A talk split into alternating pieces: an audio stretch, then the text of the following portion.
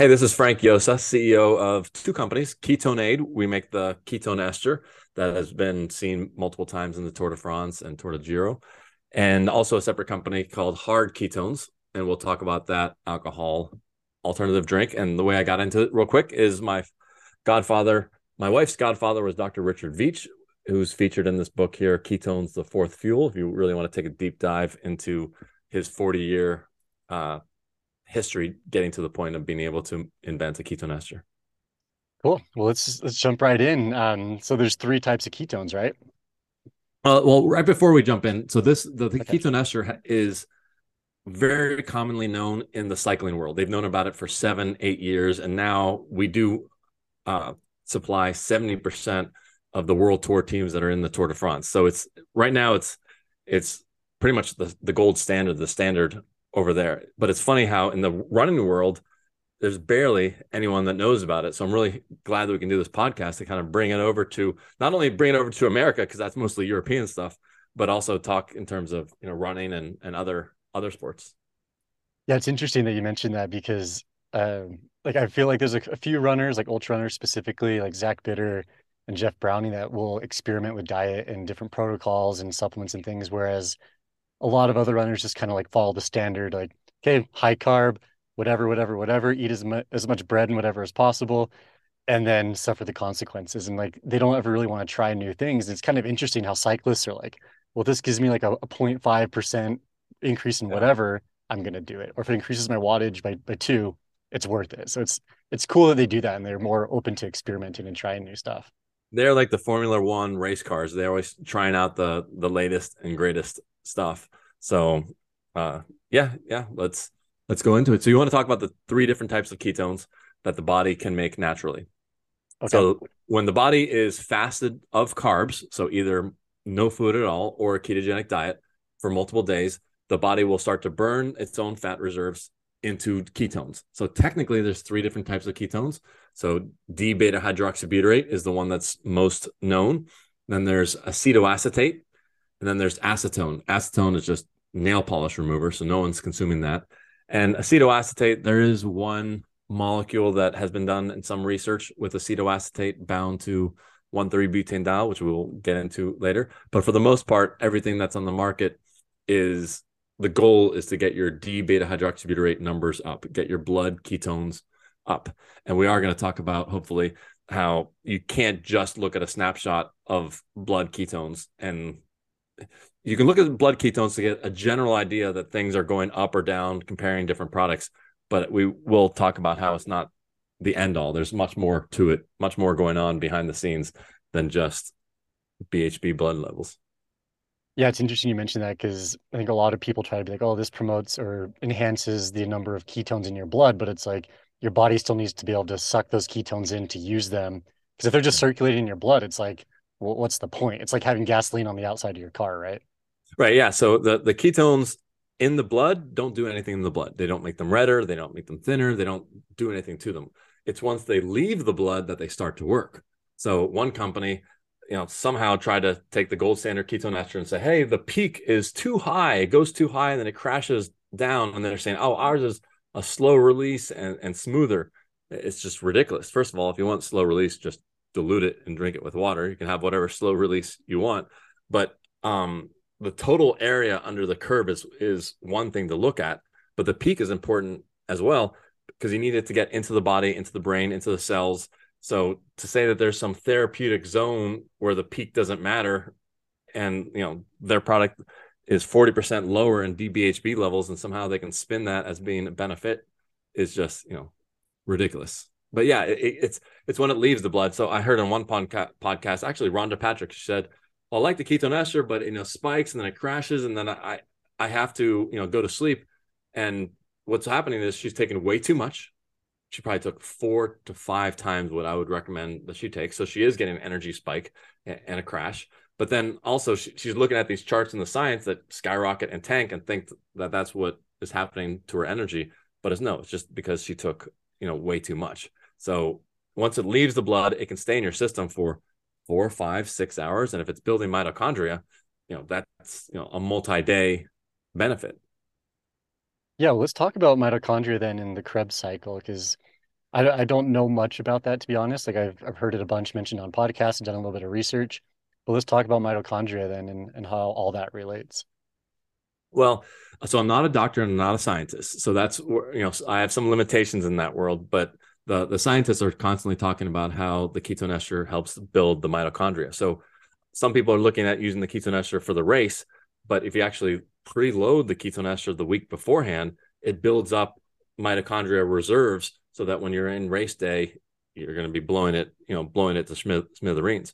I also understand that the there's more mitochondria in slow twitch muscles and there's none in fast twitch muscles. So that's also part of the reason why the ketones aren't preferred for sprinting.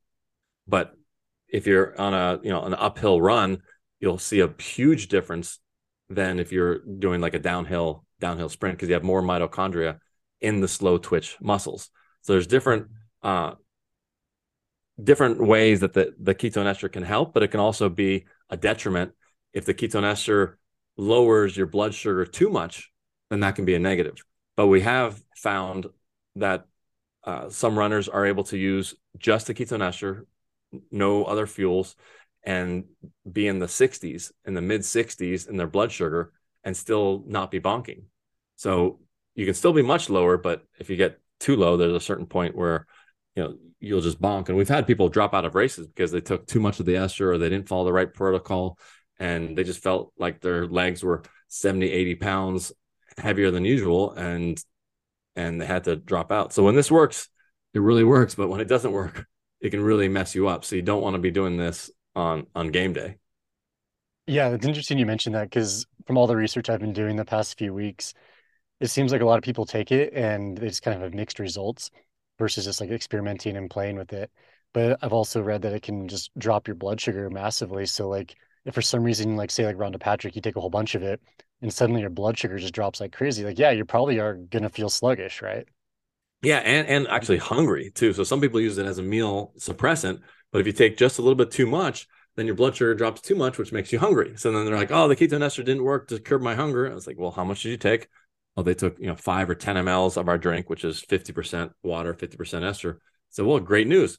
Cut that number in half. Try again, and then they report back, oh wow, it worked. Because so so every every person is going to be different level of sensitivity. And there was even one person. So Rhonda was taking, I think, the equivalent of like fifty mLs of our KE4, whereas this one nurse she normally would take just 10 mLs, so two capfuls. The cap became the measuring tool because it was so potent just five mLs per capful. She t- was taking either one or two. Normally, she'd go straight to a workout and use the energy, but somehow her son missed the school bus, so she had to drive him to school instead of going to the gym. And then she noticed in the car, she's like, "Wait, my blood sugar is really crashing. What's going on here?" And she was able to take her blood, and it was really, really low because she wasn't using the energy.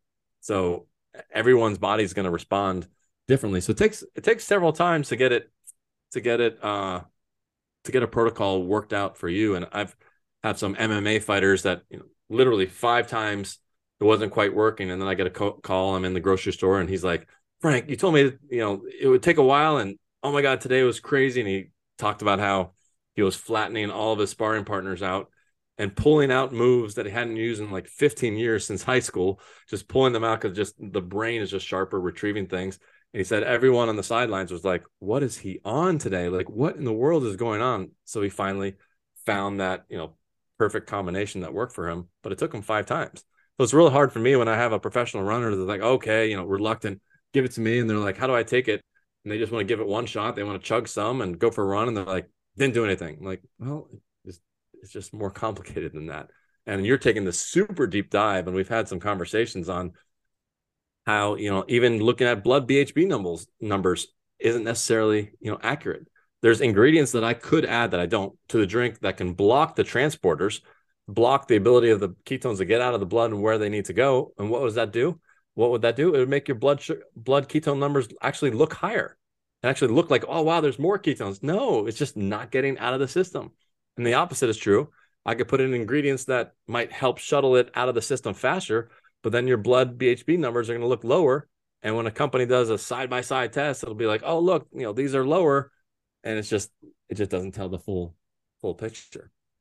It's interesting, like thinking about blood sugar, because another show I do with Mike McKnight, uh, we did um we had level CGM monitors for for a month. I'm trying to remember how long it was for. It was for a while, and um it was interesting to see like how like one just like any sort of activity can kind of lower your blood sugar, but then also like your blood sugar spikes in the morning sometimes, and what they are fasted versus like having say a gel during a, a run. Like I, I ran a marathon with my CGM on. It was really fascinating, and it's just really interesting to see how how complex the body is. And it's not just like, okay, I took this supplement and suddenly I'm I'm gonna win a race or something. It's like, no, like it's a lot of variables that go into stuff. And and soon there'll be a continuous ketone monitor. There's a couple of companies coming out with with them. One is a Kickstarter. I wouldn't vouch for them because there's no name, no person behind it, no one that you can contact. So I don't know how real it is. I ordered it, but I wouldn't recommend it necessarily until they're out. Um, but then Abbott also made an announcement that they're doing a continuous ketone monitor. And yeah, we'll be able to see real time the blood glucose and blood ketones. And do we need to re up it with five mLs? Do we need to re up it, up it with 50 mLs? When? You know, here's some hill workouts. You know, are the ketones going down more? It'll be really great to really uh, be more precise in how you use them. Yeah, it's gonna be really interesting once that comes out, like all the science and data that we can gather from that. And and like you were just saying, like fine tune your product and for people just like fine tune their health, I guess, and performance. So, you know, with different protocols, we have a website that details different protocols if you're trying to use it for longevity, for brain fog, for pre-workout, during workout, post-workout. But high level for the the workouts themselves, we have, you know, two distinct different ways to do it. One is on a fasted uh, so no breakfast beforehand and no food during the race and just using ketones. So the idea there is to trigger endogenous production and to make you not feel hungry. So the, the mental, the psychology behind not the psychology behind feeling hungry is important. If you start a race and your tummy goes grumble, grumble, you're like, you're distracted. Oh, I'm not going to have fuel, even though the grumbling is actually an indicator of, hey, we're about to, if you don't give me food, we're going to start burning your fat and making ketones. It's like, all right, go ahead. Like, so you can interpret that as great. This is a good sign because my stomach is empty, or you can freak out. So the ketone ester might just be helping suppress that hunger and allowing you to burn your own fat. Because we had this one uh, professional cycling team, I think it was the Continental, so one level below World Tour, and they followed this protocol for five or seven days during training camp where they just they had no breakfast and they just took 10 mLs, so two capfuls of our ketone ester every hour. They bumped it up the last two hours, which I talked to them about. You might not need to, because if it's a signal and not a calorie, then you might not need to bump it up. But they were able to go uh, five to seven days, five hours of riding per day with just 10 mLs of ketone ester only per hour. And then he was he was floored. He's like, they're producing the same numbers as their baseline well, you might say, oh, well, who cares if they're doing baseline? Why not just also use sugar? But the sugar is so damaging with all the um, inflammation and lactic acid uh, that they can simulate the benefits of the fasted workouts and being able to do the next day another hard workout, another hard workout, and and their entire week's performance stays flat as opposed to getting worse and worse like you would on a stage race. And he was floored, and I said, "Yeah, you probably looked at the calories and said, how is this possible that uh, 24 calories per hour, you know, what's going on? It's like the only logical, you know, explanation is that they were triggering fat burning, or they would have done fat burning anyhow, but then this just gave them a little bit more ketones. So just like a glucose based person wouldn't say, "Oh, I'm not going to add glucose to my meal because you know my body already makes glucose." It's exactly like that. But a ketogenic person or a fasted rider, they're making ketones, sure, but if you can add on top of that and just you know help get them back to baseline because normally fasted rides will be five or ten percent lower watts. You add the ketone ester, and people are finding that they're you know going back to their baseline and not being sore the next day. So it's you know much better for recovery and you know also great for those people are also at altitude, so it works better at altitude as well. Yeah, let's um in a minute talk about altitude because I find that really interesting too. But Let's talk about endogenous versus exogenous ketones because I think most people kind of have heard of, of ketogenic diet. Now your body can run off of ketones versus glucose, and obviously there's uh, a lot we can go into there. But um, reading about like MCT oils and different types of foods that can help I don't know, essentially help your body to create more ketones. Mhm. It's not the same as adding an exogenous. So can you kind of go through like your body's production of ketones versus Sure. supplementing with a, an ester? Sure, and I would also consider MCT oil, the specifically the C8, as an exogenous ketone. So I'll explain that as well. So when the body's um, out of carbs, it's kind of like a battery. You've got a battery of carbohydrates, glucose, and once that battery goes to zero, which can take you know two days of no eating or seven to ten days on a ketogenic diet, once that battery goes to zero, then it goes into your fat reserves and starts burning fat to make ketones. Now, when you drink ketones separately, some people will say, "Oh, you're in ketosis when you drink this drink," and that's just confusing because the consumer they hear that and they think that it's actually making their body burn fat to make ketones, but that's not what it's that's not what it's doing. Um, to the word ketosis and ketogenesis are very similar, but the consumers only are aware of the word ketosis, which might mean ketones in your blood. But when they hear drink this drink in 10 minutes, you're in ketosis, they're thinking that they're burning fat. So it doesn't, these drinks don't do that. And for weight loss, we actually have a, a chart of all of our products and then it has weight loss as one of the lines and just red X all the way across it. I say if my wife wife hasn't been able to lose weight on it, why do you think you can? Like it's just not something. Um so um so where were we with that? I kind of got this. Um, I guess the question would be like, are I guess what are the advantages of eating Oh. foods that promote um this ketosis or ketogenic state Right. versus yeah, just the- taking exogenous ketones? Right. So the ketogenic diet is about uh, eating 80% fat, 15% protein, 5% carbs. So there's a whole bunch of oil in that equation. So olive oil, regular coconut oil, you know, other oils, um, avocados. But when you, th- there's one molecule which is called C8. It's a particular type of coconut oil that is so small, the C8, the number eight, as opposed to C14, which is a longer chain coconut, which is the hard, large stuff. The lower the chain, it actually 15% of it goes through the liver and makes ketones. So makes beta hydroxybutyrate. So that means you can have a bowl of rice and be eating C8 and your blood ketones will go up. So that's ex- that's still exogenously consumed.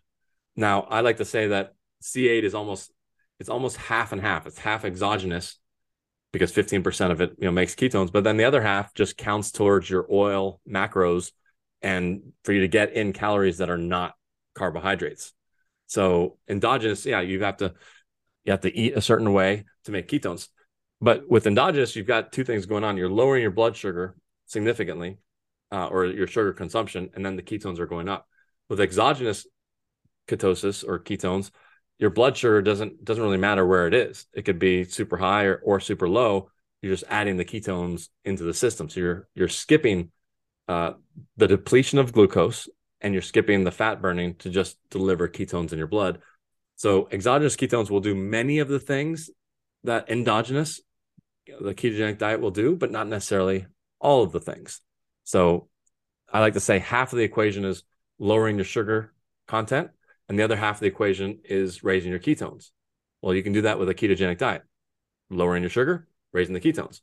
Well, if you have brain fog and you still eat at McDonald's or eat crap food and you just raise your ketones, yeah, you, probably will notice some improvement, but not as much of an improvement if you also lowered the sugar half of the equation, but not necessarily full keto.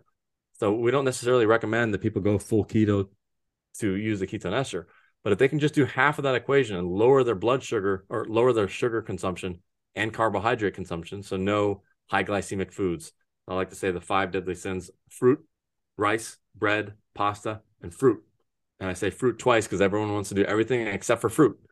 But you know, fruit's nature's candy. Nowadays is super sweet. And if you can wear a continuous glucose monitor and eat some fruit and it doesn't spike your blood glucose, okay, great. Then it then it qualifies. But otherwise, you know, your body's going to see it as fruit, even though it has some fiber. It's going to see it like a like a candy bar. So, um, so within you know with running, running as a ketogenic athlete, we're not, we don't necessarily recommend that. There's some people that swear by it. Um, they find that they're just less sore, so they can have more workouts the next day. And but it can take three to six months to be what's called fat adapted, which isn't necessarily the same exact thing as ketogenic diet, but they've trained their body to be able to burn fat more efficiently, and you have just this endless reserve of energy in your body. And glucose, I was saying earlier, it's inflammatory. just every molecule of, I don't know about every molecule, but glucose holds on to molecules of water. So the more glucose in your system, the more water you have, the more inflamed you are. You get rid of the glucose, water comes out, and you know might make people urinate more. Um, but it helps with inflammation. Just even touching your toes, you'll be more easy and more able to do that. So you have this en- endless energy source, um, as opposed to taking sugar every hour in panic mode. And once you run out of sugar, you're not able to convert. Some people, most people, aren't able to just switch over to fat when they run out of sugar. So then they they bonk. So they're constantly trying to, you know, tailor how much sugar that they need so that they don't, you know, bonk in the end. Um, but then the sugar also creates lactic acid. So imagine doing an entire run where there's no lactic acid, and how would that change your performance? Like lactic acid, I, I ran half mile in college. The last 150 yards is just you know bricks on on your legs. To not have that, you know, it just changes changes everything.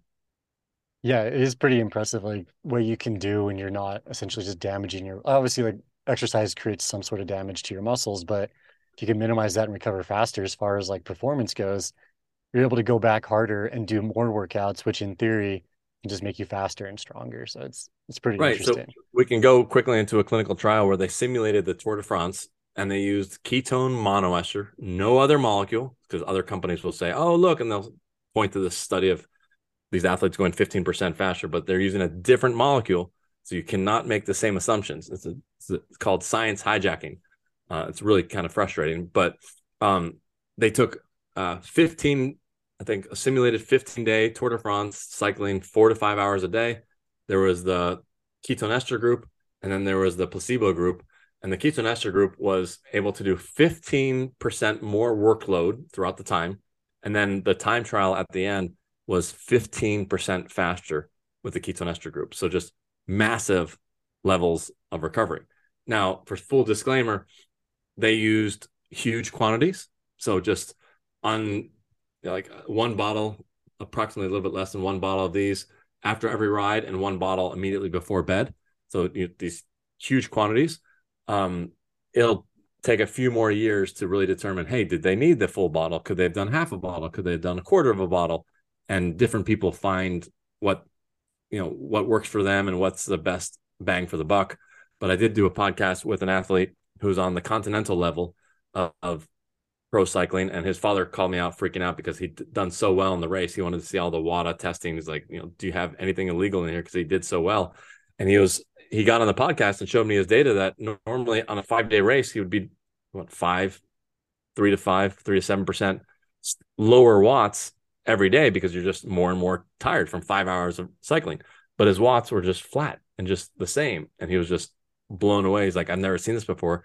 But the point is, he was taking one fifth of the amount of what the clinical trial was saying it was was needed after his race, after you know each stage, and then before bed, he was taking one tenth the amount that the clinical trial was saying. So you might not need to use those those huge quantities. If money's no object, yeah, sure, go ahead and you know it won't mess up your. I don't think it'll mess up your next day race if you take too much but it will mess up your race if you take too much before the race or during the race. Yeah, that makes so a lot of that, That's a recovery. That's a recovery. You know, uh, some recovery data there. That's interesting. You mentioned like like that study talking about like simulating the Tour de France because um, I don't know how much you know about trail running, but there's like stage races that are self-supported. So you have to carry your entire say like week's worth of food for five, six, seven days. And so everyone's always looking to cut weight. Like, how can I cut weight? How can I recover faster? so that because you have to bring your own food, so you're like kind of limited on your calories every day because you don't want to bring like eight thousand calories yeah. a day because the weight is just massive. So people, a lot of people lose a lot of weight. Some, but you'd have to do some, you'd have to do some math and see whether you have enough fat reserves for that entire five seven days. But I do not think it's impossible to slowly sip on ketone ester those entire five seven days like that's why how this entire ketone ester was developed was through Dr. Richard Veech and his assistant Dr. Clarke. Um, they went to DARPA and DARPA was looking for a more efficient fuel source because the military were they're taking out all of the half of the food that they were rationed for the week of assignment and putting in more uh, ammunition because they like, you know, what matters is firepower. But then there was friendly fire. They were accidentally shooting each other because they were malnourished and didn't have you know sharp brains. They had the ammo, but they didn't have the food, so they wanted a more efficient fuel source, and that's what ketone ester will do. It allow you to mimic multiple days of fasting while still being mentally sharp. You just have to do the math, and if you don't have enough fat reserves because you're you know your body fat's too too low, and you do the math that in seven days you would just melt, you know, then, then maybe it won't work. But I wouldn't be surprised. I, I wouldn't be surprised if there was actually a strategy to gain weight before the race and literally just be carrying, you know, carrying the fat reserves for your perfect five, seven day race to do the entire thing on ketones. It's possible. And, and Anthony Kunkel did a 50 miler just on ketone ester. Yeah. And I, so I, I know Anthony, I don't know him well, but we've met a couple times and he's not like he has like a massive, at least looking at him, like he's lean, doesn't have, he oh, doesn't yeah, have yeah. gut or anything. Like he's a no, lean no. dude. So yeah. I think that's just kind of like n equals one case in point that you can do longer distances at an elite level.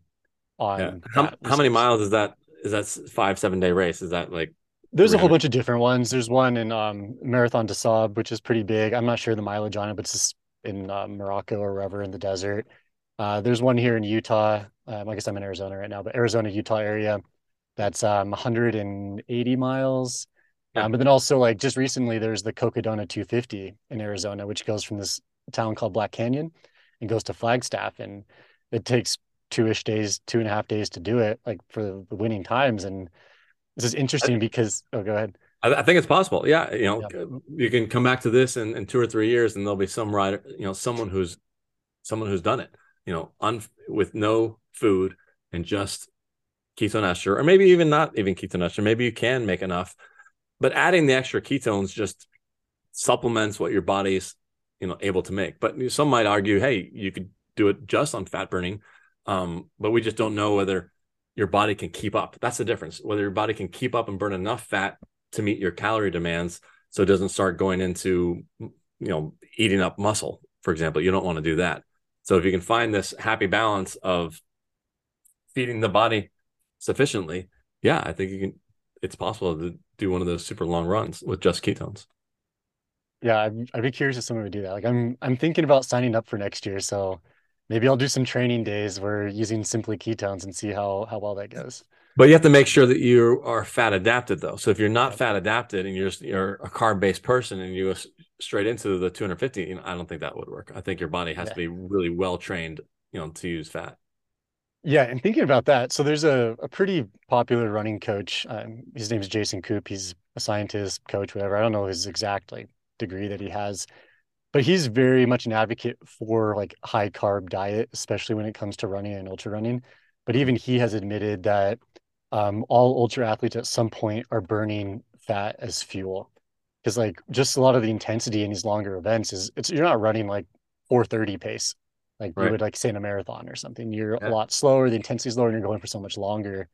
And so even though he's like, yeah, carbs, carbs, carbs, he's also realizing, or he admits, I guess you could say that everyone's using some sort of fat burning to to power their day, right? Right. So let's go into that a little bit of a nuance with that. So there's the aerobic anaerobic threshold. One is more glucose based, and one is more fat based. Mm-hmm. And what we think is happening with the ketone ester, and we'd like to do a clinical trial to prove this, is that it's actually lowering your heart rate. So allowing you to to do the same watts with a lower heart rate, which then gives you wiggle room to actually raise your heart rate a little bit more and stay in fat burning more. So someone who's trying to stay in fat burning mode might be limited to I, I don't know the watt, I don't know the the heart rate. Let's say you know 150. You know what let's say 150 is the threshold. If you can do the same watts and go down to 140, well, now you can raise your you know heart rate back up to 150 and increase your your watts, your output speed while staying in fat burning mode. So that's I think what the I'm hoping that that's what the the team that was just using ketone ester for five days that's what they're experiencing was this lower heart rate and they're just in this steady state you know not using glucose but they can just be a little bit, they can move the needle up a few percentage points and just maintain the slightly faster pace. And I think that's where the gains are. But, but all these clinical trials, they they like to give a huge amount of ketone ester and a huge amount of glucose, and then they say, okay, now do, go do a 30 minute time trial, which is all glucose based. It's like, well, that's not really how it works. Um, so many of them are showing you know, it doesn't work, and many, you know, some athletes or coaches are are giving up on the ketone ester and say, oh, the the science is inconclusive. Well, anybody who reads these review papers and just looks high level, they're really missing you know some of these nuggets and they're going to be left behind because they're not understanding these nuances which you know we're kind of getting into the podcast here if you can do the exact same workout at you know seven beats per minute lower heart rate that changes everything uh, we just need to now prove that if we have some n of ones oh well this person had a little bit too much caffeine or this person didn't sleep as well and you know too many variables so we have to really get that fleshed out. But we have a message board with 3,000 members um, that are using ketone ester. And frequently said, Hey, I've raced this race multiple times. Here's my heart rate data. It's 7% lower. And, and other people chiming in and be like, Yeah, me too, you know, scratching their chin. But it, it makes sense because the heart is just significantly more efficient with ketones, which is why it helps at altitude, and which is why the military did some studies on hypoxia and the studies that we've done on hypoxia, it just shows a shift. I don't know how many yards, maybe 500 yards. Um, it's as if you're 500 yards lower in altitude than you actually are. The body's just more efficient with ketones. But so we have to change the clinical trials to be really looking at these nuance nuances as opposed to just be like, it sounds sexy to say it's glycogen sparing. Well, it also blocks glycogen. That doesn't sound too sexy. Like too much ketones will actually block your body's ability to use glucose. Well, that's not good. So some Tour de France riders, they stopped taking it during the race. And I said, let me tell you why. You felt your top speed was blocked. And they go, Oh, yeah, how'd you know that? I'm like, Yeah, because I talked to you know 20 Tour de France riders and they all say the same thing. But for them, they were just taking too much. They thought more is better. So they're taking the entire bottle. They're like, Hey, I go into the sprint and I just feel flat. It's like you need to you need to cut it back or you know change the fueling around, go from fast carbs, maybe some slow carbohydrates, you know, change it around. But um, yeah, but some companies, their protocols are just drastically different. They say if it doesn't work, take twice as much. And you know, I, I just haven't found that to be successful. It's interesting what you're saying about these studies because it, it reminds me of like when people will do say like a, a low carb study. So they're like, we're doing a ketogenic study and how it affects athletic performance. And then you look at the numbers because you maybe you look at the headline and it's like ketogenic diets do not improve X, X, and X. Then you look at what they meant by a ketogenic diet, and it's not even anywhere right. near the numbers you need. So essentially, you're just kind of in this kind of no man's land of carbs and and fat. It doesn't really yeah. make any sense. And so, like, if you're doing the same thing with like exogenous ketones and you're not doing it properly, like, yeah, you're not going to have proper results. And then people to see it. They read the headline or the abstract, and then that's it. They don't read the entire yep. study or look at the numbers. And yeah, I've seen one that said, you know, a ketogenic like study did, you know, showed X, Y, Z. Ketogenic light, you're either making ketones or you're not. yeah. And this this this thing exactly was that. They were just not making ketones. So they did half of the equation, lowering the sugar, but they didn't do the other half of the equation, which is raising the ketones. So they only had half of the equation. And sure enough, you know, the the outcome was worse. Um, but, it's very difficult for these clinical trials because they like to test one thing. So there's one clinical trial uh, that's not for sport, and the debate is, well, we want to check just check, we want to test just this one variable, but this person that they're trying to simulate his experience, it's five different things that make it work, and he claims, hey, if you just do one, it's just not going to work. But you know, the clinical trial world, they want to they want to do one thing, but our body has a harmony. Like it just has multiple variables, things are going up and down, and and you can't just. It's not like medicine. It's not like just a pill you pop and you say, "Hey, did it did it treat this exact thing?" We're going like deeper into the mitochondria, into the cells, and just fixing things from the root problem on up. But then other things can you know be triggered. Uh, we mentioned previously the acetoacetate. There's like a different type of ketone ester, which is acetoacetate bound to R13 butanediol. But one theory is that it actually might go in the opposite direction of the Krebs cycle. So it might be good for certain conditions and needs, but it's just it just drastically changes everything. Um, it might be good for treating people that are have deep sea diving, you know, diseases or need to, you know, increase your your breath hold. You know, maybe that ester will work. You know, one thing we didn't talk about, we kind of talked about exogenous ketones, but we didn't talk about the different types. If I can run through that real fast, yep. we have the C8, which is a type of exogenous ketone because 15% of it makes ketones. They call it the disaster pants diet because if you drink too much of it, you'll just have diarrhea. But I do know people that have built a tolerance to it over two months and they were able to take 15 tablespoons of C8 and get their ketones really high and really inexpensively. But it just, again, we'll talk about this maybe later. It just doesn't, it's not the same thing. Even if you can get two millimolars on different molecules, different things are going on. And I did do a pod or an interview with Dr. Veech, and he talks about C8 and how even though the blood ketones go up, that's not the end of the story because there's other things going on, such as the NAD NADPH ratio. And if you mess up those ratios, then the DBHB isn't fully utilized. There's too much. Uh, you saw the you saw that. Uh, I think it was a two three minute explanation, which if I was to get a scientist to explain it to me, it'd be like another two hours. Um, but so there's a C8, but then there's something called a ketone salt, which are most common on on you know Amazon and stuff, and most of them are also what's called racemic. So only half of them are bioavailable. Um, but that is beta hydroxybutyrate bound to a salt, a mineral, sodium, potassium, magnesium. Sometimes they say sodium free, but then they load up the magnesium or they load up the potassium.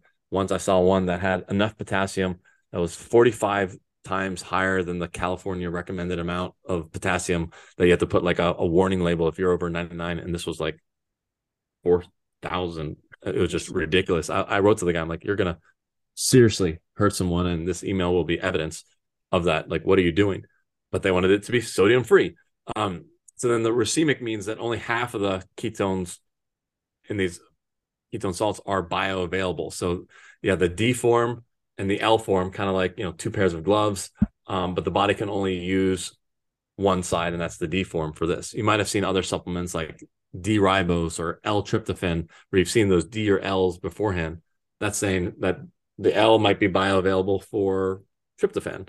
Um, but for the ketones, it's the D form.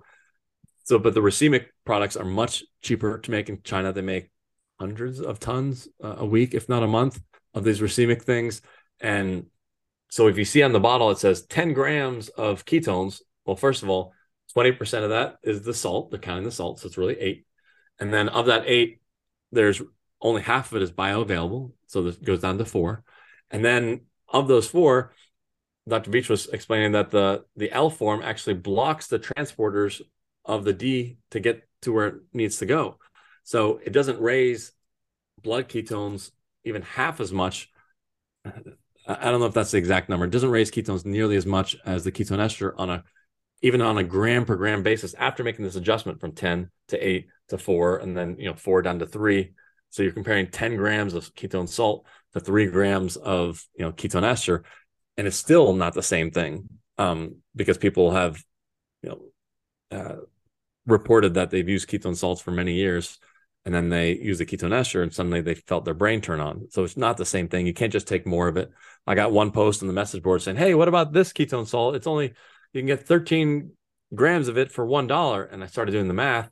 I said anything over 200 milligrams of sodium, you're going to have disaster pants based on the numbers that you gave there, you have to give you have to do 2000 so 10 times what would normally give you disaster pants just you know just doesn't work um and also the salt itself the excess salt load might you know inhibit the ketones uh, as well so that's a ketone salt you can get the non-racemic which would be better but still you still have many of those uh, same problems and a lot of companies will put in caffeine they want you to quote unquote feel it, feel the ketones, but no, what you're feeling is the caffeine, and the caffeine is increasing. The ketones are increasing the caffeine delivery. So that 80 milligrams that you see on the side is more like 160, but it's not like buying a cup of coffee and getting a second cup for free without the side effects. It's going to stimulate you twice as much, but then you're going to have twice the crash later on. So that's the ketone salts. The ketone ester, the solution was D beta hydroxybutyrate bound to R13 butanediol. But it's really important that bound to part, the ester part, because some companies they said, oh, let's save some money. It costs 80% less to just pour DBHB free acid in with R13 and just call it a day. It doesn't work the same way. the, the ester bond is what helps get it into the bloodstream. And drug companies, they turn molecules into ester forms to help enter into the bloodstream and perhaps also enter into the brain and, into the cells in a way that we can't detect on a on a ketone meter, a ketone blood meter. Um, so that's the ketone ester. And then there's another molecule called R13-butanediol, which is uh, part of the ketone ester. And uh, so when you consume the ketone ester, two molecules, it gets into your bloodstream, and then it separates with enzymes, and you have instant release beta hydroxybutyrate, so the fast release. But then you have the R13-butanediol that goes through the liver and creates at an 80% rate more ketones. Um, but then I asked Dr. Veech five years ago, well, why not just give 25% more of the R13? Like it costs a fraction as much as the ester and all this pain in the neck um, synthesis to make, you know, the ketone ester. And his answer was epic. He said the mice were stumbling. The mice were drunk. It's like you can't you, you can't use that molecule by itself for therapeutic purposes. And he just completely discarded it. Well, now five years later, we actually I, I thought that that was a good idea. So I thought I'd run off and file a patent on that because I think some people might want that a ethanol free alcohol like alternative. And that's where that, that hard ketones company comes in as an alcohol alternative that gives you a buzz, but without the, the typical ethanol based alcohol. But some companies out there, you know, uh, they used to have the ketone ester. They lost the license to it. They got millions of dollars of government contracts for the ketone ester but then they, you know, scrambling because they lost the license for it. So then they picked up R13-butanediol and they're like, here's a great brain fuel, but without disclosing that it, you know, it's intoxicating. And I think it's just ridiculous that, you know, they try to recommend like, this is what you want to take if you're studying for the LSAT or you're taking final exams. It's like, no, you're to have people that are, are, are buzzing in, in not a good way. Um, so yeah, the R13-butanediol is still in the category of a of a exogenous ketone, but it just does something different. And it will raise your blood ketones, but it'll make you more uh it's more of a relaxing type drink as opposed to a ninja focus, get out there and and be motivated sensation with the ketone ester, even though you know they're the ketone levels on a per gram basis are 40% lower with R13 by itself versus the ester. But someone might say, oh, just take twice as much and just get to the same BHB levels but it just doesn't do the same thing. And time will tell. It's good that that company is spending you know millions and millions of dollars on venture capital money to advertise and bring people into the marketplace. But once they figure out that the gold standard really is the ketone ester, they come over, and I haven't had anyone ever go back. Yeah, a lot to dive into there, but um, let's talk about something a little controversial from your perspective. Like you mentioned to me when we were chatting uh, prior to the show that you're not a huge fan of caffeine because it's a stimulant. And it is like, as far as I understand, the most widely consumed drug in the world because it is a drug, right? Yeah. And um, but then within the kind of like ketogenic, whatever biohacking world, if you want to call it that, Dave Asprey is kind of just like everyone knows about him, love him or hate him, like whatever. Um, that's personal preference, but his kind of main thing was making bulletproof coffee. So using his brain octane oil, which is a C8 MCT with butter and then coffee um, which has caffeine in it. And so caffeine is known to like, as far as I understand, it can actually help boost uh, fat burning. And it's also thermogenic to a certain extent as well. So like, what are your your thoughts about that? I guess one on using caffeine, but then two, like, I don't know, kind of making quote unquote concoctions to to increase right. the number of ketones in your body. So yeah, so I'm anti-caffeine. I know you can read all these papers that say, "Oh, caffeine makes you live," or "Coffee makes you live longer." But I actually read the papers, and the fine print it said, "We determined that there was no distinction between decaf drinkers and caffeinated drinkers in our longevity analysis." So it's like, okay, well, what else is going on? Oh, they they live in Greek islands and they have lower stress because they have a great sunset. Like other variables are going on. It's not it's not the caffeine. And people when they see these caf- coffee studies, they justify their consumption of caffeinated coffee because you know the science says that it's healthy. I think it's a stimulant, so whatever goes up has to come down. So when are you going to come down? Now, whether you crash or you know it messes up your sleep by one percent, ten percent, twenty percent, you know who knows? I love when people say, "Oh, caffeine doesn't affect me." Um, so I was like, "Well, then why don't you drink decaf?" Like if, it, if you really think that it does nothing for you, just drink decaf. Because if heroin didn't affect you, you wouldn't be like, you know, taking that every day. Just just cut it out. And they're like, oh yeah, I hadn't really thought of that. And they switched to decaf, and before you know it, they're having withdrawal symptoms that they didn't they didn't think it affected them until they removed it out of the system. But I just think that caffeine is a false sense of energy and focus. So you think that it gives you energy, but it doesn't really give you energy. It gives you it blocks your sense of tiredness. So, for example, people take it in the morning. Let's say you're going to do a five hour run starting at 12 o'clock. Why are you going to waste being not tired in the morning with caffeine because you're going to have the stimulant that's then going to crash during your run? Like, why do that? Maybe you can convince me to take the caffeine towards the end of the run or something like that to block your sense of tiredness. But why take it at 8 a.m. to go up, to wake up? Who cares? Like, just not take it, you know, not have that spike, not have that crash. Um, so it's a it's a fake energy. And as far as focus, people think that it gives them focus. Well, it's the same thing with uh, a heroin or a cocaine addict. If if you need your next fix, what are you doing? You're looking around for your fix, and you're not doing your work because you're you're constantly looking for your fix. And once you get your fix, you're like, oh wait, now I can focus. No, the, the caffeine made you unfocused. It made you unfocused, so you're just correcting the problem that caffeine created. So if you actually got caffeine out of your system, it can take 40 days, like a good amount of time to get it out of your system. Then when you're thinking about having that, you know, caffeine hit for some important meeting or a podcast, you're like, wait a second, I'm sharp. I'm on right now. Like I, I don't need it, but you have to have it completely out of your system. And for a while during COVID, there was a period of time where I was getting off of caffeine and I was like, oh, I'll only use it selectively every two weeks and just just bring it in every two weeks. And it was fine. But then I had a period where I didn't have an, any appointments for two months, got it out of my system. And then I had an appointment. I'm like, okay, I'm gonna go back to my caffeine. I'm like, wait a second, why? Like, I, there's nothing to there's if if you're firing on all cylinders and you're on, in the zone, then you just don't need it. And some people say, oh, I don't drink coffee after noon because it affects my sleep. Okay, so you can quantifiably understand that after 12 o'clock, you can see that it messes up your sleep. You don't think at 10 a.m. taking it, it might mess up your sleep. You just can't quantify it. Like it's a stimulant. It's going to mess up hormones. It's going to mess up a bunch of stuff. And you know, a lot of people like you know Dave Asprey. They're trying to sell a product, and they want to sell a product that people feel. And everyone's already taking caffeine anyhow. So why is he going to push you know a decaf thing that doesn't get you riled up? And the C8 creates ketones, and then the ketones get multiplied by the caffeine. So you you feel you know you think you're feeling the ketones more, but you're just feeling more delivery of the caffeine, which is more of a stimulant, which then leads to more of a crash. So yeah, I'm not a not a fan of of caffeine. I mean, there could be some exceptions during, during the race where you want to block tiredness, but um, get it out of your system so you don't start the day more tired in the first place. I think it's just a vicious cycle. It also stops working over time. There's a tolerance effect. People are chasing that feeling that they had 30 years ago when they first had caffeine for the first two weeks. Like literally 30 years later, you're just still chasing that. Never does the quite the same thing.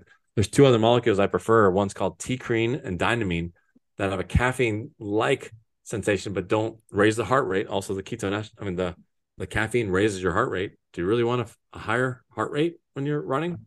No, I, I don't think so. Um, but TeaCrine and dynamine don't have that uh, learned effect where they stop working over time and they don't raise your heart rate, but they do give you that focus sensation. And that's one of the drinks. The other drink that we have called snake water where we have ketone ester plus a slow carbohydrate and 15 other ingredients. We include those two in there, um, but no caffeine. We didn't put caffeine in the drink. Um, and there is some data that might come out showing that, hey, when you take ketones and caffeine, your blood ketones go up. And people are going to interpret that as it's raising ketones, or, you know, maybe they'll interpret that as fat burning. But I think it's just, um, it's might be blocking the ketone delivery into your system so then the, the numbers are going to be artificially high. So hopefully there's a way scientifically to prove whether the total ketones have changed or not, or whether it's just changing, you know, the, the delivery mechanism and the delivery timing. Yeah, kind of a, a, side story here. So I went to Greece a couple years ago. So I think it's funny you mentioned caffeine and Greece in the same kind of analogy there, or whatever you want to call it. Because when I was there, like I didn't realize they were such heavy coffee drinkers. And um, so I was there on a film production shoot, and we had a, a fixer, like a, a local guy that was kind of he spoke English really well, and he works on film sets all the time, and uh, he was super cool. And we were chatting a lot, and like we were driving back to the the ho- the hotel one night, and it was like nine o'clock or whatever, and he's just drinking coffee he just drinks coffee the entire day. And I was like, dude, like, does that not affect your sleep? Because like I kind of cut it out after like you're saying noon or one or two, depending on what's going on. And he's like, no, man. He's like, we drink so much coffee here in Greece that like it just doesn't affect our sleep. And I was just kind of like, okay, like I, I know it does, but he was just so convinced that that it wouldn't. But I'm like, just the data show that it's gonna affect your sleep no matter what. And I'm not anti-caffeine. Like I, I see pros and cons and trying to be like kind of neutral on the topic, but I just thought it was fascinating because there's no way I would drink coffee at like nine or 10 o'clock at night and then go to bed. Like, well, there are some people, sense. there are some people that are respond, that respond differently and actually does uh, calm them down. So some really? ADHD people that it brings their, it, it stimulates them in a certain way that actually makes their brain be more calm because it has the right balance. So some people do uh, are able to take you know nightcaps of caffeine and, and, go to bed, but um, but yeah, so yeah, so one day we'll have a a, a decaf only drink that has ketones. So people use ketones to help get off of their caffeine addiction, help with the withdrawals and the detox of caffeine. But one lady, she called me up because my phone number's on the box. It says, Hey, only one in 200 people ever text me. So go ahead and give me a call. And she said, Hey, this ketone ester didn't work for me. I want to return. I'm like, Okay, we return stuff. Um, but let's walk through what you did. And she was saying it didn't do anything. And then after half an hour, I figured out that she used to take six to eight cups of coffee a day. And then here she went straight to the ketone ester and took none. She's like, it did nothing. I'm like, okay, well, what happens when you normally stop caffeine? Oh, I have irritable brain fog. And she like listed five things. Say, well, what happened when you take took the ester and said, Oh, nothing. I was like, nothing as in you still felt those side effects, or nothing as in you didn't have those side effects. Oh, I didn't have those side effects, but I just didn't feel the ketones. I'm like, well, sorry, man. Like, tough crowd here. You had a, a stimulant, six of a stimulant, six cups of coffee, and all the ketone ester was able to do is block the the the side effects and bring you to baseline to be quote unquote nothing. So I was like, well, you can either add back in some of that ketone, uh, some of that caffeine, just a little bit, and then so you can quote unquote feel it, or continue using the ketone ester to, to get off of that caffeine after 30, 40 days. And then maybe you'll start seeing some benefit with the ketone ester because now you have a new, newly established baseline. Um, so it's just a, a, a cleaner energy source than caffeine. Caffeine's a stimulant, what goes up. And some people actually take ketone ester before bed, which you know freaks people out because they think of energy and they think of you know stimulant, uh, stimulant like like caffeine. But one third of our Amazon reviews are, oh my god, I went to bed. Normally I wake up three times to go to the bathroom, but I left my cell phone on my chest and I woke up eight hours later and the cell phone was still on my chest, hadn't moved, and my Oura ring showed thirty minutes more deep sleep. It's like, so uh, you can't do that with caffeine. It's just a more clean energy source for the body compared to caffeine or even compared to glucose with all that insulin spiking problems. Yeah, speaking of glucose then, because I think a lot of people take caffeine like for like cognitive benefit or effects or whatever, but um I hear a lot that okay, the brain prefers glucose as fuel, but also the people are like, oh, ketones is fuel, blah blah blah. So like there's always like at least from like the research I've been doing, which is a lot of just like YouTube, you find con- contradictory information on what the brain prefers. And I'm I'm always curious on like, yeah, if you're on a high carb diet and your brain's just used to glucose, is that why it prefers glucose versus someone that's on a ketogenic or, and or zero carb diet where their body's either making glucose via gluconeogenesis or using ketones. So like what are your thoughts on that, like as far as brain fuel? Yeah, so I think it's defining the word prefers. Like you really have to get into the nuance of it. I think the the brain all else equal would rather have ketones and it will run more efficiently on ketones. Kind of like a fire will run more efficiently with coal in it but if you throw leaves on it it's going to burn the leaves. So it might you know prefer that there's only ketones in the system but if you if you drink some orange juice the orange juice is going to cut in line and, and go to the brain. So does that mean that the the brain prefers glucose because it cuts the line and takes it up first? Or you know, if the ketones make you smarter, the brain prefers making itself smarter, so it prefers you know ketones. So that's the nuance there. So I think having um, there there is one paper where they studied the brain, and I think it was uh, humans that were in their 50s to 60s, and they compared a regular standard diet, and then they compared the ketogenic diet, and then they compared the regular standard diet with ketone ester. And the conclusion was that glucose destabilizes the neural network. The glucose made them less sharp. And the trial that they need to do next is ketone ester with not ketogenic diet, but ketone ester with low carbs. So if they have they had ketone ester and the orange juice, they're kind of fighting against each other, and they were still able to be better than just the orange juice, you know, diet. Um, so yeah, I, I think that paper shows that the brain is sharper running on ketones, but does it quote unquote prefer it? You know, if you give it orange juice, the orange juice will come in and mess things up. And one important concept is the brain energy gap. So many people over the age of 30, their gap will start to rise, which means the brain is just not able to fully fuel itself by glucose. So even if you took more glucose, it's just saying, hey, we're only going to be fueled by 90%, 80%. People with brain fog might be 70%. Even if you take more glucose, it actually makes it worse. It actually makes that gap bigger. And um, it's kind of like a toll road going to the brain, fuel going to the brain. It's going through a toll road and it's just being clogged up. Ketone ester bypasses that that clogged toll road and it's just an HOV lane that goes straight to your brain and helps fill that brain energy gap. If your brain is already at 99% or 100% and you take ketone ester for your brain, you probably won't notice a difference unless you do some mega doses. And we had a biohacker that did some mega doses and he saw 25% increase in some of the, some of these video game scores that took him two weeks to get a baseline. And then boom 25% faster in the flow state. But that was unsustainable huge amounts of ketone ester but the smaller amounts it's not a stimulant. So it doesn't make your brain you know go to 110 120 like caffeine proclaims to. Um, so i've given it sometimes to super healthy doctors and they take the ketone ester and they're like ah you know i didn't really feel anything in my brain. I say yeah but your patients that have the brain fog give it to them. Have them walk into the office on an empty stomach and give them a shot. Within 15 minutes they'll be like what happened to like the lights just turned up brighter? Like what's going on here it's much more evident. So the bigger the gap the more it works. And this also has to do with athletic performance.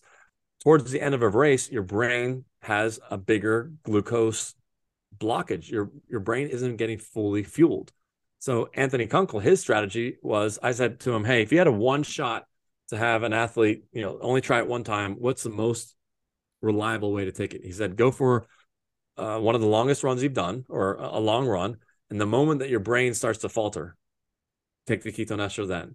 And then boom your brain comes back to feeling like the first mile of your of your run and that's because the brain is just no longer able to fuel itself with uh with glucose. So some people strategically only use the ketones you know towards the end of a race.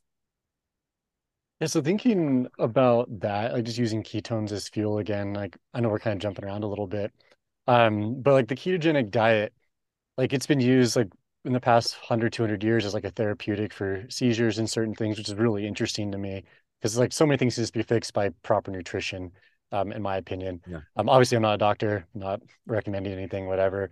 But um i've also heard that the ketogenic diet essentially is like mimicking um like survival mechanism or survival. I'm not explaining this very well. But like yeah. say say for example like i don't know a thousand years ago you're out hunting and you couldn't eat for three or four days. Like no there weren't mcdonald's there weren't 7-elevens there weren't mavericks everywhere. I don't know if you guys have wawa back east wherever you are. Yeah. Um it's like we didn't have access to food like constantly. We weren't able to snack the entire day so the body could go into a state of ketosis but it's also considered like a survival mechanism um, from some people. So like what are your, your thoughts about that about using like a like is the ketogenic diet just purely like a survival mechanism or is it like a tool to say enhance cognitive performance and or physical performance? Well i do think that thousand years ago yeah you you kill the woolly mammoth and you eat a whole bunch and then you don't have any food for another week. You have to be as sharp on day seven as you were before to be able to get the next animal so yeah it is an emergency fuel source now today you know therapeutic wise the ketogenic diet i've been on a vegan ketogenic diet for now four or five, maybe even six years. It's just the way that I prefer it. When I wasn't keto, I could not read my kids a bedtime story at 7 p.m. Like I would just be falling asleep and they'd be like nudging me. I couldn't get through the day without falling asleep. And when I've got ketones in the system, even a small amount, you know, maybe once every three months, I'm falling asleep, you know, at 7 p.m. because I got a bad night sleep. So for me, I stay in it. And some people like to s- cycle in and out of it. Uh, one cycling that I don't like, not that I don't like it, I just think that they're missing the point is they'll do the ketogenic diet during the week, and then on Saturday and Sunday they'll then you know add more carbs in. They're like, oh, I just I just need it on Saturday and Sunday because it's just you know, my body doesn't respond well to the ketogenic diet, so I I take carbs on the weekend. And I'm just like, they're I think they're missing the entire point of the ketogenic diet because it can take seven to 10 days to get in. And there's gonna be a period of one to two days of the keto flu, which is, you know, the body has low glucose, but the ketones haven't gone up yet. So you have no no fuel. That's half the problem. The other half the problem is salt intake. So you have to take massive amounts of salt. My wife was doing a ketogenic diet for the first time, and she said, "Hey, I was on the, you know, she's laying in bed, uh, headache, eyes bulging, heart racing. She's like, "Oh my god, you're killing me with all this biohacking stuff. What are you doing?" I called some experts, and they're like, "Give her 20 salt pills." I'm like, "20? I'm gonna overdose her." Like, it's okay. 15 minutes later, she's up and running. Uh, she was completely fine. So what happened there was when you enter into a ketogenic state, you lose a lot of water weight. So a lot of people love it for weight loss because they think they're losing weight, but it's just water. But with that water goes massive amounts of electrolytes. And people say, oh, well, I add more salt to my eggs. I said, did you unscrew the top? Because that's the amount of salt that I'm talking about. So they go through this keto flu stage and they give up right before it starts working. So right before their their ketone levels are starting to get into the they say 0.5 on the blood meter, not not urine strips. The blood meter, you get to 0.5 and you're starting to get into ketosis. But they're in the, you know, 0.2, 0.3, maybe hitting 0.5. They refuel, you're refilling that battery again and you're starting all over again. So I would encourage people to really, if you're going to do it, you know, try and really make sure that you're in it, testing the blood, not the urine, and you've got 0.5 to 1 millimolar waking up first thing in the morning. Try that for 30 days and see how it sits for you. Um, but I think the body can survive, you know, forever in that state. You don't need glucose, need sugar. You can, um, you know, but but but eating keto doesn't necessarily mean eating healthy. It's not, you know, you can still find a way to eat at McDonald's and be eating keto and and not be healthy. So, um, healthy eating is more important. But then I, I think the carbs are just overrated. Everyone thinks that carbs are king because they've just been brainwashed for the last 50 years that you need carbs, need carbs. We have, you know, some athletes that can go hundreds and hundreds of hundreds of miles either on no food or, you know, w- without any any carbs. So it can be done. We just have to, you know, perfect it. And all you need is a, a few people to start winning some, you know, major races and being public about being ketogenic that everyone's going to be like, wait a second, you know, what? How how is that possible? And I like to say if if if carbs are king, then maybe the ketones are the emperor. No, I like that. Uh, and it makes a lot of sense too. And I, I think like the best way to promote, say, like healthy eating stuff isn't just nearly necessarily tell people about it because you can tell people about it all day, but they're still going to be like, yeah, well, carbs, carbs, carbs. But like by actually proving and showing, like say in a race environment, you're going to just show people that it's possible. And I've I've seen that a lot recently. It's really cool to see like people are kind of at least a few people anyways that I, I know are like shifting out of this dogma of like I got to eat like all this crap every day to to run. It's like no, you don't have to, and they're kind of seeing the results, and it, it's cool to see. I guess the change in some people, even if it is slow. Yeah. Those glucose bars are not healthy. Like, how can you brainwash yourself into thinking that 30 grams of like straight sugar is is a healthy thing? Maybe we should make shirts that say on the back of the shirts, you know, how those carbs treating you, or how's all that sugar treating you? Because you know, I just passed you yeah, how's that GI distress at mile 50 of a 100 mile race? Because yeah. it's another thing that we talk about a lot in the running world is just like gastric distress. Like that's yeah. one reason why I got into like eating the way I do now is because I was always having issues with it, whether I was like on a run or whatever, or just everyday life. And cleaning things up and fixing things has made a huge improvement. And I think a lot of people just get used to be like, oh, well, I'm going to have 90 to 120 grams of carbs an hour, and I'm going to deal with the GI distress, and that's just part of running. It's like it doesn't have to be that way. And it's not like I never have issues, but it's just you can minimize those issues a lot. Go ahead. And some people are trying to find ways to train their body to go up, and they're bragging about like I was able to train my body to go to 150 higher, higher. I'm like, okay, you know that's that's one approach, but maybe you have a more efficient steady state fuel source. Now, the Tour de France riders are very very tricky because they're not a steady state. They're different than running. They're not just a steady state one speed the entire time. They do these bursts of 10 minute bursts, two minute bursts, where they they break away from the the main group, the main peloton. And that's a much trickier, you know, because you have to have a certain amount of glucose, you know, in your system for those, you know, explosions. But for them, you know, the ketone ester might make you change your race strategy. So your your peak performance is going to be lower. But that means you've got to, you know, sustain um sustain not peak performance, but sustain this 98% instead of going to 100% and just kicking differently, um, using a different cadence in your in your cycling. So instead of faster pedals, you're using a different gear and slower pedals because the ketones and mitochondria. So it changes a lot of variables. It's not just like take this drink and and go out on the course and see if it it works better for you. Yeah, It can take a while. And Dr. Dog, we did an interview with this one guy who's trains 20 Tour de France cyclists a year. And, you know, he talks about his preferred method is like a three to three to one ratio of carbs to ketones. And the biggest performance gain when he does uh, a test is he'll do a five hour test and a lot of people do a 10 minute, five minute, one minute explosion in the first couple hours. And then two hours later, the 10 5 1 again. And that second 10 5 1 is where they see the biggest gains. So it's almost as if they're recovering during the ride and they feel fresh in their second 10 5 uh, 1 and you know we also also seen this with athletes that sometimes will run twice a day. So if you're a heavy miler runner and you're running once in the morning and runs at once at night taking the ketone ester after the first run should be very noticeable your second run. And what does that do for building muscle? Everyone wants to do stuff on game day but it's the training and the recovery that does everything. So if you can take it and allow you to, to do more two runs a day, And what is that going to do for your total miles per week? If that's your goal, if your goal is to, you know, find a way to get in 150, 200 miles, um, or 100 miles or even less, you know, that's one way to do it is run twice a day, but you have to be recovered. Otherwise your central nervous system will just be, you know, shut down and it's just not fun.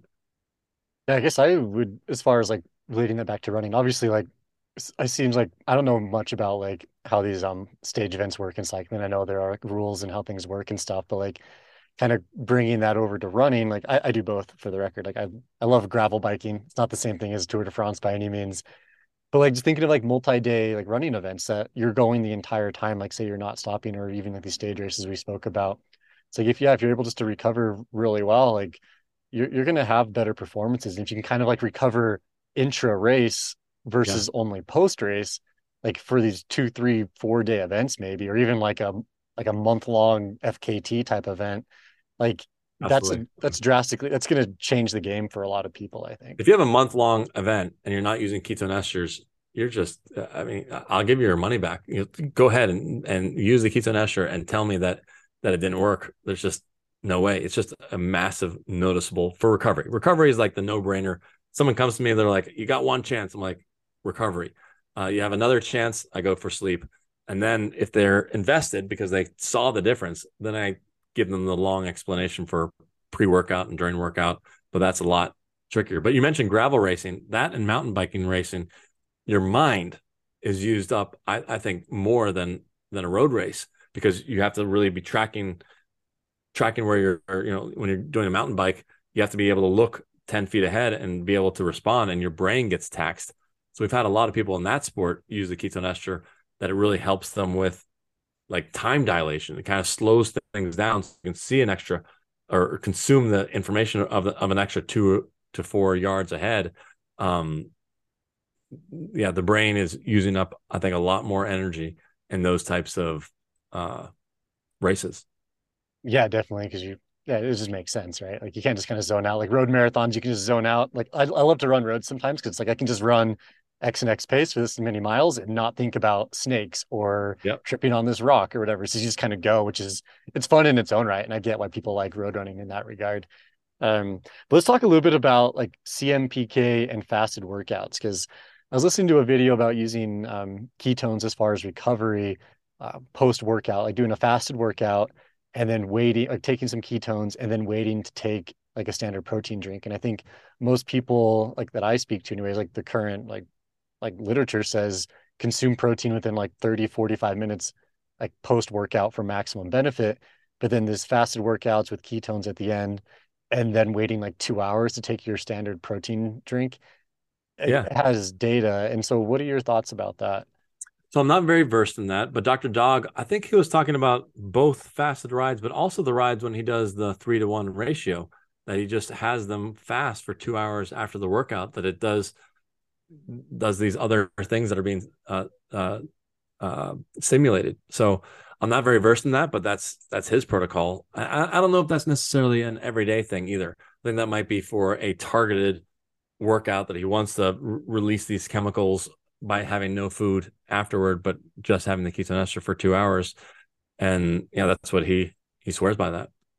But I'm I'm not I'm not versed in the science and the papers on that. I've got we got ketone ester papers. I think three of them came out like last week. It's just ridiculous, and having to absorb and understand, you know, the nuances of those. It says I, I see in an abstract that the ketone ester versus placebo. Does the placebo have carbs or not? Like, how is that not in the abstract? That's pretty important. Like, um, are you comparing ketones to sugar? Or are you comparing ketones to nothing? It's it's an important variable. Um, but I guess you could just pull a, a, politician move and just say like, "Oh yeah, this is great," and never read the study nor the bill, right?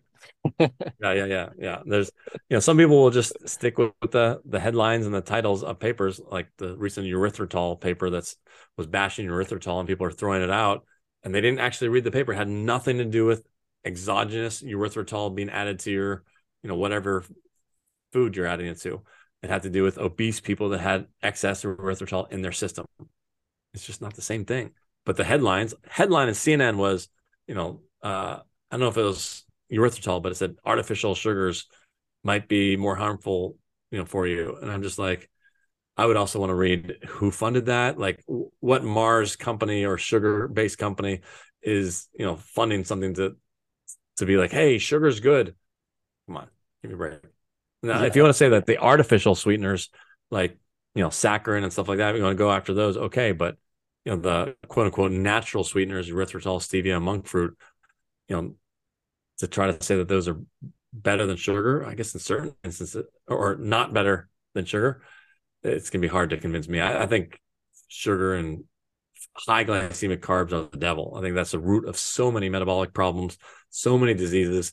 I mean, I've even had people before buying the ketone ester. I'm like, well, what do you eat for breakfast? Oh, a bowl of uh, a bowl of fruit. I'm like, and they have brain fog. And I said, well, don't buy my stuff. Just don't eat that bowl of fruit. It'll be that easy. It's like, oh, well, you know, how long will I have to do that for? When can I, you know, go back to the grapefruit? I said, well, when you're ready to have brain fog again. Just, uh, like it's just that direct and that instant. And talk to them the next day, and they're like, I was like, well, how'd it go? Because they had eggs. I'm vegan, but you know, they had eggs and oil. It's like, oh, I didn't, I didn't have any brain issues. Like, okay, and you would think that the next day that they would stop, but no, they just have denial. Like, okay, it must have been a coincidence. And then they go back to their, you know, their grapefruit that they love. Like, okay, I guess guess your brain fog is not that bad, or you have some, you know, addiction, which is a whole other thing, addiction to sugar.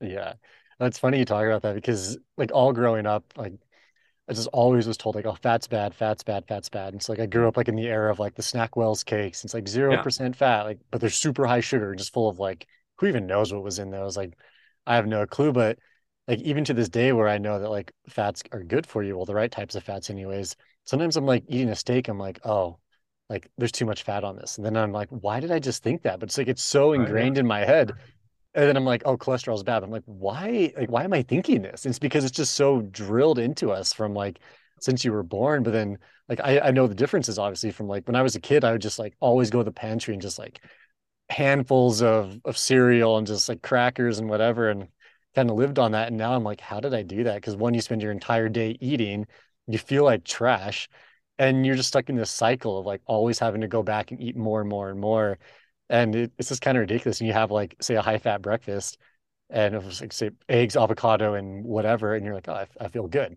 Like your brain's functioning, everything feels good, and your inflammation's down. Or or no breakfast. You just yeah, you just skip it. And some people use the ester to help them skip breakfast. But then you know, I talk to some people and they say, oh well, I have no problem skipping breakfast, but I took the ester first thing in the morning. I'm like, well, this won't help you skip two breakfasts like you're already skipping the breakfast. When do you get hungry? And oh, I get hungry at you know someone might say 11 or someone might say 1 p.m. Great, then take it half an hour before getting hungry and extend your fast another three to four hours. But don't take it first thing in the morning and then you know if you're not having problems skipping breakfast, why suppress an appetite that isn't you know doesn't need suppressing? Yeah, so well, the, there's different definitely many different protocols. Some people take it first thing in the morning. Some people take it pre-workout. Some people only take the ester post-workout. Some people take it just for their brain, um, and then some people take it for for sleep. So just endless different ways to take it. Yeah, thinking about fasting, because like I've read, I've heard contradictory things about taking exogenous ketones while fasting. And like I know like some sort of ketone drinks will have calories in them, which could depend on the number, like kind of ruin your fast or whatever. So what are your thoughts on taking an exogenous ketone while fasting? Like, does that kind of screw up the fast, or is it better just to take those small amount of calories and extend the fast for say 12 more hours or something? So my thought is if you can already do a three hour fast easily, then don't add ketones. And if you're not having brain fog, you're not having an imbalance where your brain's not getting enough fuel, then then don't add ketones. But if you're doing a three day fast and the first day is difficult, then yeah, sure, you can take you know half a capful, one capful every three or four hours to kind of suppress that hunger, and then help you get into that day two. But you wake up the next day, your ketone baseline might already be you know 1.52. Adding more ketones won't do anything. And and we have had people that are just super high baseline ketones. They they're able to get their ketones up to three or four millimolars, whether fasting or, or ketogenic diet. And then they want to take the ester and they're like, it doesn't do anything for me. I'm like, yeah, you're at three millimolars sustained. taking more to jump up to five or six isn't going to do anything. It's it's not going to do anything for you. So yeah, people will use the ester if fasting is difficult and makes it easier. Then sure. Um, but yeah, what's better than fasting is what's better than ketones for fasting is no ketones and just be just be fasting. If if you can do that easily. Now, if you're on day three and it's getting really hard, and I don't know if, if your ketones are at seven, you can still take a small amount of ketones. It's not about getting your blood ketones up. It's just about suppressing hunger.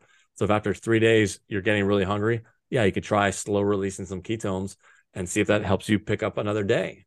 Um, and then ultimately, I think some some military people that are doing multiple days, if their ketones are high enough and they're not having hunger pains and they're still mentally sharp, why would you take ketone ester? But if after two or three days you start slagging and it's just not enough the endogenous, then then maybe adding ketone ester at that time, you know, can help take you further. Yeah, no, that makes a lot of sense.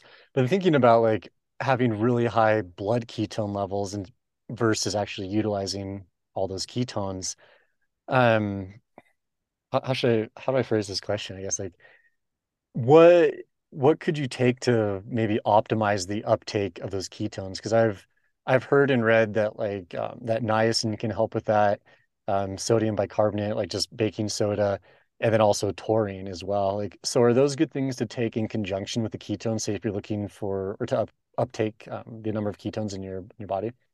Yeah, um, through one of one by one. So niacin is a potential thing that could help the transporters, um, but it might technically make your blood glucose, blood ketone numbers look lower. So don't think oh, you know, I normally take this amount and I'm normally at, you know, one millimolar, two millimolar, take the niacin. If your numbers are lower, not necessarily a bad thing. You've increased the shuttling, um, the shuttling of the ketones out of your blood into your system. So that, you know, I think niacin is a great thing. Um, I try to take enough that I feel I like actually the, the morning. I like actually taking niacin for waking up in the morning as opposed to caffeine. I like that burn, sunburn, feel alive. Like that, that's what I use to wake up. And that's super cheap. That's like what, one cent, 10 cents a pill, you know, nothing. And I'm able to get my thresholds pretty high that, and I don't do the, any of the slow release niacins. It's got to be the fast stuff that you have to start really, really low. Otherwise you're, you'll feel like a Puerto Rico sunburn. Um, but so niacin, so sodium bicarbonate, there's a lot of papers talking about sodium bicarbonate and ketones. My answer to that is maybe, but the reason behind that was when they did some testing on massive amounts of ketone ester, it did drop the pH of the blood some. So then they said, oh, well, maybe they're not finding a performance gain in some of these trials. So some of the earlier trials, 2% performance gain with the ketone monoester. Don't believe other companies that sell just R13-butanediol and claim ketones rate, you know, give you a 2% gain. It's a different molecule. It's very misleading. Um, but the so the, the idea was that the sodium bicarbonate might help buffer your pH in your blood to bring it back up. But I'm not advocating for these huge doses. So if you're doing the low dose of the ketone ester, which doesn't change your blood pH, then sodium bicarbonate, I don't think is necessary with ketones. Now, if you find sodium bicarbonate works by itself for you, because there's papers that it does that by itself, then great, then sure. But don't think that you need to add sodium bicarbonate to a low dose of ketone ester because the science proposed high dose ketone ester and sodium bicarbonate. There's just a disconnect. Um, but if it works for you, great. But I haven't really the feedback that I get from just users. I haven't had anyone be swearing by it, you know, before and after without with and without.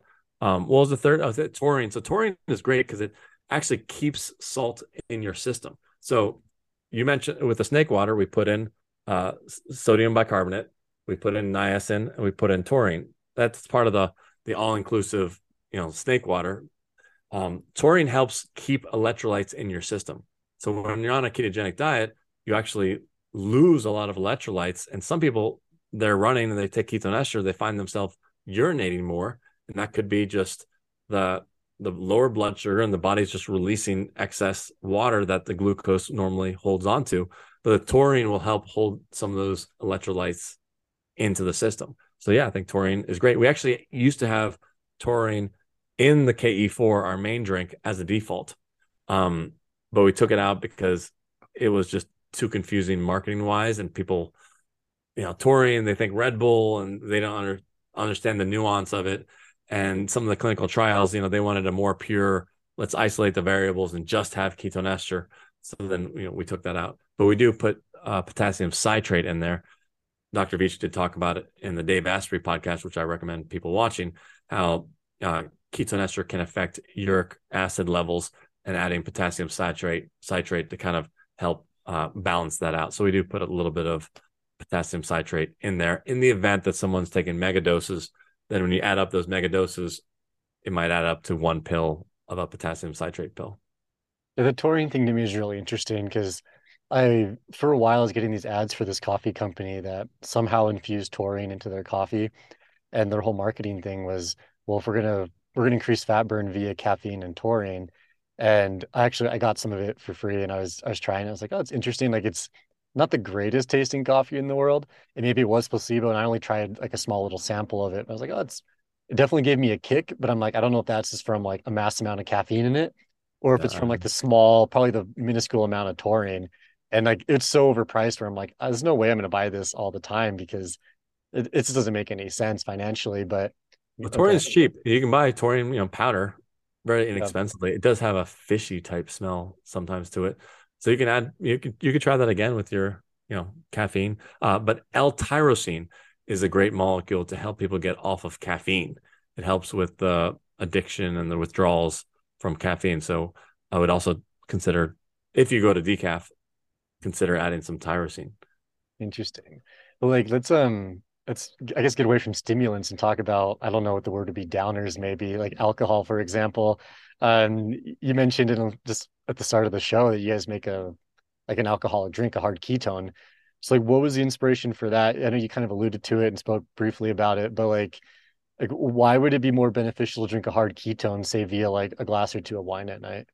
Yeah, yeah, sure. So yeah, I'm anti-caffeine, but also anti-ethanol. So when uh, the inspiration came from Dr. Veech saying that the mice were stumbling and they threw it out for therapeutic uses. And I said, Oh, I think some humans might want to be stumbling. So that's when I ran off and filed a patent for that. So the regular people think that beer, vodka, wine are different molecules, like they're different different types of alcohol, alcohol. But what they don't many people don't realize is if you distilled all of them down to moonshine, white or clear liquid, it's all ethanol. Ethanol is 200 proof ethanol means 100% ethanol. You know, um, so all alcohol that's ever been consumed for the last 2,000 years is ethanol. Um, and then the the umbrella category of alcohol includes ethanol, but then there's propyl alcohol. You know, there's different types of rubbing alcohol, hand sanitizer alcohol. There's different alcohols, but the only one that was ever consumed previously was ethanol. Ethanol converts in the liver to acetaldehyde. That fancy word, that's the one that is the toxin. That's the one that really messes people up. That's the one that makes Asians flush, you know, red in the face. This R13-butanediol is kind of like Star Trek invented something called synthehol in some of the movies 20, 30 years ago. And they say, oh, it's, it has some of the intoxicating effects, but not the, the downside of, you know, ethanol. Um, so if we invented something like synthehol that converted the molecule to something neutral like water instead of acetaldehyde and still give you a buzz, that'd be like cover of Time magazine. This is better than that. This is R13-butanediol that converts in the liver to beta hydroxybutyrate, to ketone, so even better than water. So it doesn't make acetaldehyde, which is the toxin that really messes you up.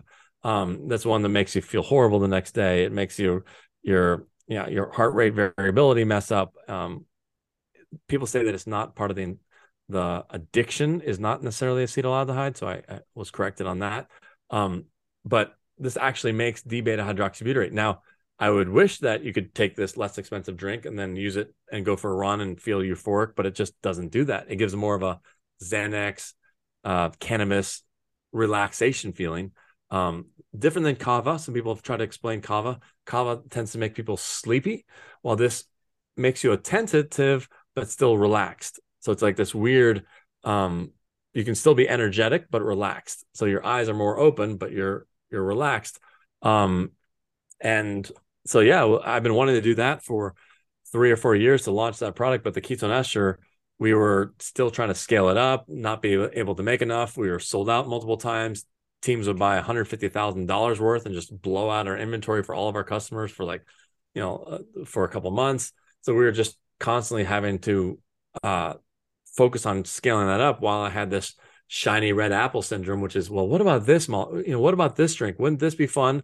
And you know, finally pulled the trigger about a year ago and and made you know the hard ketones. So we put uh, four uh, percent of what we call it's R13-butanediol, but we call it ketohol. So like a keto alcohol. And uh, initially we called it ethanol-free alcohol, but then that really confused the hell out of people. So then we changed it to non-alcoholic because the FDA considers ethanol alcohol and most consumers you say alcohol and they think or they if you say ethanol free alcohol they just don't understand that and they think oh i don't want to drink alcohol because the next day um, I, I wake up horribly or, or, the different side effects these don't have that same side effects so now we call it an alcohol uh, we call it non-alcoholic with ketohol this you know new form of, of molecule and we found that it really helps people also get off of their ethanol addiction. So helps with withdrawal symptoms. Um, and there's tons of non-alcoholic drinks out there, but they all miss that one element of a little bit of a buzz. Now, I have seen some non-alcoholic al- alcoholic drinks that just load in the caffeine, so they give you another stimulant and just hope that you'll you'll be able to, you know, uh, replace one with the other. But um, yeah, so it's non-alcoholic, but still giving you that a similar buzz, not exactly the same, but a similar buzz. But it's also self, we find it to be self limiting. So, regular beer, you drink one and you just crave another one, another one, kind of like a bag of chips. You have one chip and you just want more and more. And then before you know it, you're taking, you know, too much. This stuff, you take one or two and they, people just say, I just felt full. We sometimes say you can even help, you know, skip dinner and skip the drunchies when you're drunk munchies. Um, and you know they just feel content after one or two and they're not as inclined to drink six or seven we even had one, lady who was drinking a bottle of wine um, every day she was able to switch to two cans of our stuff and 18 months later she hasn't had a sip of wine she just went straight cold turkey with no issues she even stopped the hard ketones for a couple of months and i called her up i'm like hey how's it going she's like oh i stopped ordering it I'm like, oh no, did you go back to wine? She's like, no, I'm sorry, just just went back to water. I said, why are you sorry? Like that, that's a great thing. You went from one thing highly addictive to our stuff, and then you just, eh, I forgot to order and just went to water. Now the summertime came and she wanted to bring six packs. Um, and you know, she started back up again, but it just was nothing like her regular wine cravings that she had she had these visceral urges that she didn't even notice until she had the hard ketones that she just wanted to grab that bottle opener and just hear that sensation of the bottle opening. Like that she said it felt like a star trek scan of someone just scanning her body and just that desire was gone. So we've even had people that were six months 12 months recovering alcoholic. They drank half of a can felt a little bit of a buzz put it back in the fridge and forgot that they had taken it and usually people don't feel half of a can, but she did. She said, Frank, if that was a six pack of beer and I had two sips of it, I would have drank the entire six pack and woken up the next day driving to the you know the next place that can get me another another beer. But yours didn't do that. I, woke up and I forgot that I'd had half a can and I had a better night's sleep. So that, that, that drink is very exciting, very neat, very unique. We currently have a, a pina colada and the ginger mule. The ginger mule's sold out now, but it might be uh, back when you um, when you're when this airs. And then we're working on this. We had a champagne before, but now we're re- reformulating the champagne. But our holy grail is a beer.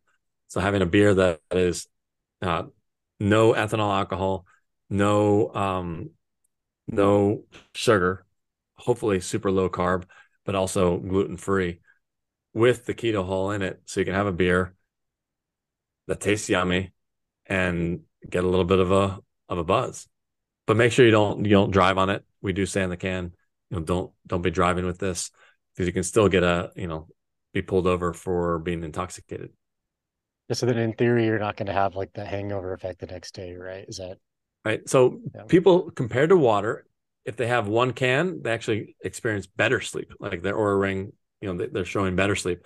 You go to two to three cans, then it's neutral. If you go above that, which we recommend, you know, sticking to three, we have had people feel a little bit of a headache in the morning, which usually goes away with water. But if you compare that to three or four cans of a, you know, regular alcohol, sure, yeah, it's night and day difference. We even have on our Instagram, someone said, Hey, I took two shots of some Swedish drink. His recovery score was 35. He took two drinks of ours and his recovery score was 78. Now, if he had taken nothing, you know, he might have been in the 80s, but drastic, drastic difference versus regular ethanol. So even people that say, "Oh, I don't drink," I'm like, "Yeah, I don't drink either. I don't drink ethanol." This is, you know, this is completely different. It's very confusing. You have to take a deep dive and you know research the science. Um, but it's a it's a very exciting, neat new molecule.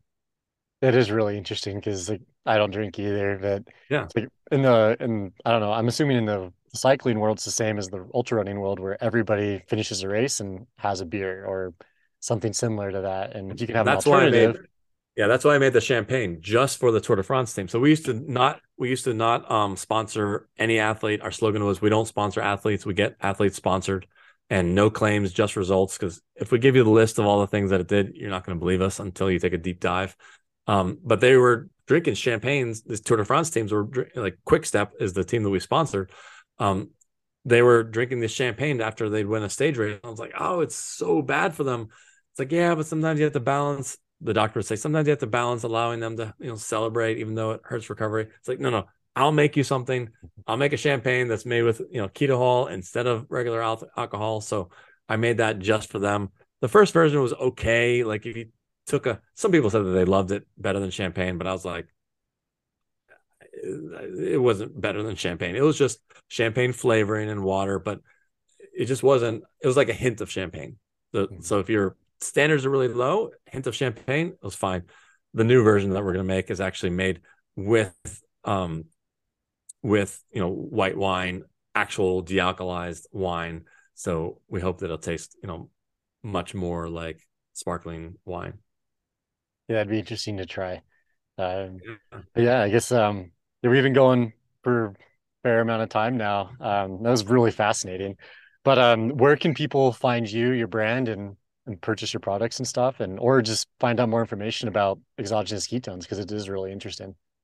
So ketoneaid.com uh, and also hardketones.com will route to the individual sub page within ketoneaid.com and then our instagram account where we post different you know remco the leader of the tour de giro downing ketone ester after each one of his races and the press were like he's drinking this controversial controversial drink. Um so we have Instagram uh, is where we have a, a, lot of our stuff. And by the way, there is one group, the MPCC, it's a cycling group that actually has banned ketones. Um, but the reason for banning it is pretty silly. They say it doesn't work, it's really expensive, and you know, so they're recommending that their riders not take ketone ester. And it's just like doesn't work. And then they they also say that it might be an unfair advantage but you don't ban beet juice because it's an unfair advantage. You only ban things that might be unhealthy. And this is actually, I would argue, much healthier than sugar as far as what it does, you know, to the system and helping it recover. So what are they going to do? Ban sugar because sugar is a you know performance enhancing, you know, product. Um, and half the teams in the MPCC still use our product, even though, you know, the, a few people decided that they thought that it was uh, something that shouldn't be allowed. Yeah, I, I find that interesting because I don't know. It's like anything could be performance enhancing or a detriment to performance, right? Like food in general, it's like you could be like, well, yeah, yeah eating calories, that's performance enhancing enhancing versus being in starvation mode. Or I don't know, like you're saying beetroots or some type, type of mushrooms or whatever, like all these different things or, or lactic acid buffer or whatever. Like so it's just kind of interesting. Yeah, well, I think I would give that even a meal. So this this soccer protocol, this one uh, clinical uh, trial person runs a clinical trial. They did the ketone ester in a fed state and simulated some soccer type performance. I said, well, why do you have to feed them beforehand? It's like, oh, because every single athlete always, every single soccer athlete and many others always eat a meal beforehand. So we have to try the ketones, you know, in that scenario. I'm like, yeah, but how do we know that the meal is helping them? Like, so we're questioning the foundation of all of their science. Is like, well, you have to have a meal. I'm like, well, is that meal turning into energy fast enough in two hours? Probably not. It's probably just giving them a sensation of not being hungry. So, so soon enough, the the clinical trials will come out, hopefully showing that maybe we were wrong about you know always having to have you know a meal before a workout. Your body's processing and spending energy of your body to break down that meal. What if that was actually used in your legs to run faster? You know that energy to to break down that food. So uh, I think a lot of things will be changing, but it can take it can take 20, 30 years for all these answers to get, you know, flushed out. Yeah, I think it, it takes time for things to change, right? Just with any sort of science or physical performance, it just takes time, but yeah. eventually it happens. So, um, yeah. well, cool, Frank. Let's wrap this one up. I actually have to go right. for a run now. It's getting, I guess it's only one o'clock here, but um, I'm a morning runner, so this is late for me. All right. It was well, good chatting with much. you. Yeah, and I'm excited to try the product and um kind of compare it to some of the others that I've tried recently. Yeah, just don't be fooled by all that marketing and you know backed by science claims. It's just a bunch of bunch of hogwash. yeah, I'll, I'll see what happens. Um, all right. All right, and um, yeah, talk soon. Thanks. Bye bye.